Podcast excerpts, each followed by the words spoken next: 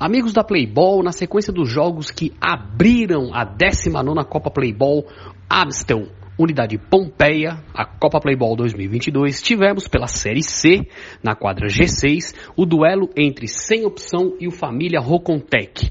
E esse jogo, amigos, foi um passeio do Família Rocontec.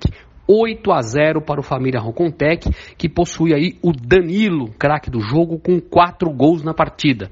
O Família Rocontec dominou todo o jogo, não deu chance para o adversário, marcou bem, é, o adversário criou poucas, né? O Sem Opção criou poucas chances durante a partida. O Família Rocontec atuou de maneira melhor, mais coeso, mais entrosado, defesa sólida. E no ataque teve aí o Danilo como matador do jogo. O Danilo que já se coloca aí também como um dos, dos jogadores que buscam a artilharia da Série C na Copa 2022 da Playball.